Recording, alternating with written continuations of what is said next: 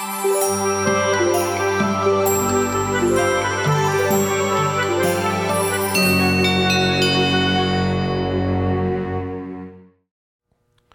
morning and welcome to another Hump Day Hallelujah. I'm Pastor Scott coming to you from Ascension Lutheran Church in Citrus Heights. This morning I'm coming to you from our sanctuary where we gather for worship. And, and as I was thinking about what I wanted to, to share with you this week, I was thinking about the events in my personal life um, this week. And one of the things that happened is on Monday, uh, we took my wife's car dropped it off at an auto body shop to have a, a dent uh, taken out of the fender. Um, a few weeks back, she was in a fender bender, so the fender has now been bent.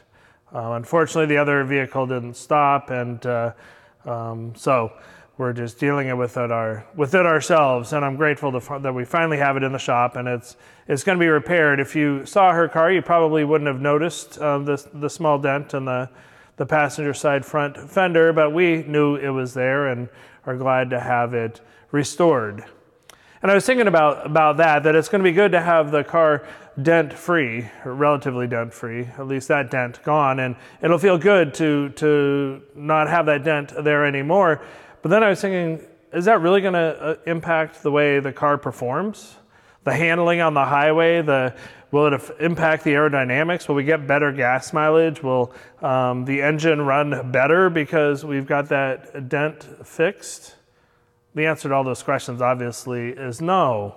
But it'll still feel better to have that part of the car restored um, and made new and, and, and fresh again. You may have noticed uh, I got a haircut this last weekend.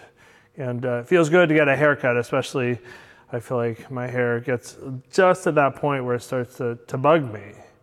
Um, and then the reality is, it felt good to get my hair cut, but it didn't make me preach any better on Sunday. It didn't make me sing any better in worship. It didn't really make me any lighter. Um, didn't uh, make me any faster. Um, but it felt good to, to, to take care of myself and, and that part of of, of myself and uh, just, in, uh, just in a little way. And then I got to thinking about what it is we do when we gather for worship. You know, it, we can't get fix everything in a worship service. But when we do come in to worship and maybe we stop at the font and we remember our baptism, when we come to the Lord's table and we receive communion, and we acknowledge our brokenness, our sinfulness, and our need for God. And we acknowledge the gift that we have been given by God through Jesus Christ, the, the forgiveness of our sins, the, the, the undeserved love that God gives each and every one of us. It may not make us any faster, any more aerodynamic. It may not even make us speak better, sing better but hopefully it begins to make us feel better and reminds us that, that we are as broken as we are, we are beloved. And God continues to want to take care of us, to let us know that we are God's beloved. Better than a haircut, I would say.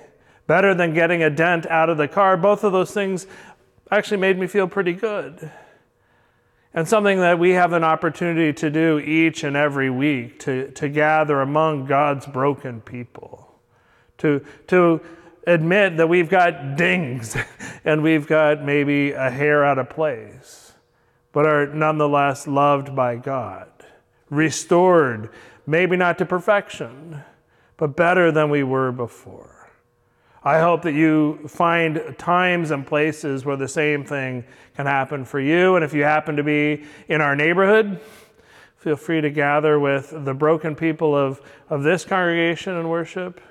Or if you're somewhere else, perhaps you can find a worshiping community where you can experience that same renewal um, and restoral, if, if that's even a word. It's been good being with you for this part of this week, and I look forward to seeing you next week for another Hump Day. Hallelujah. Take care.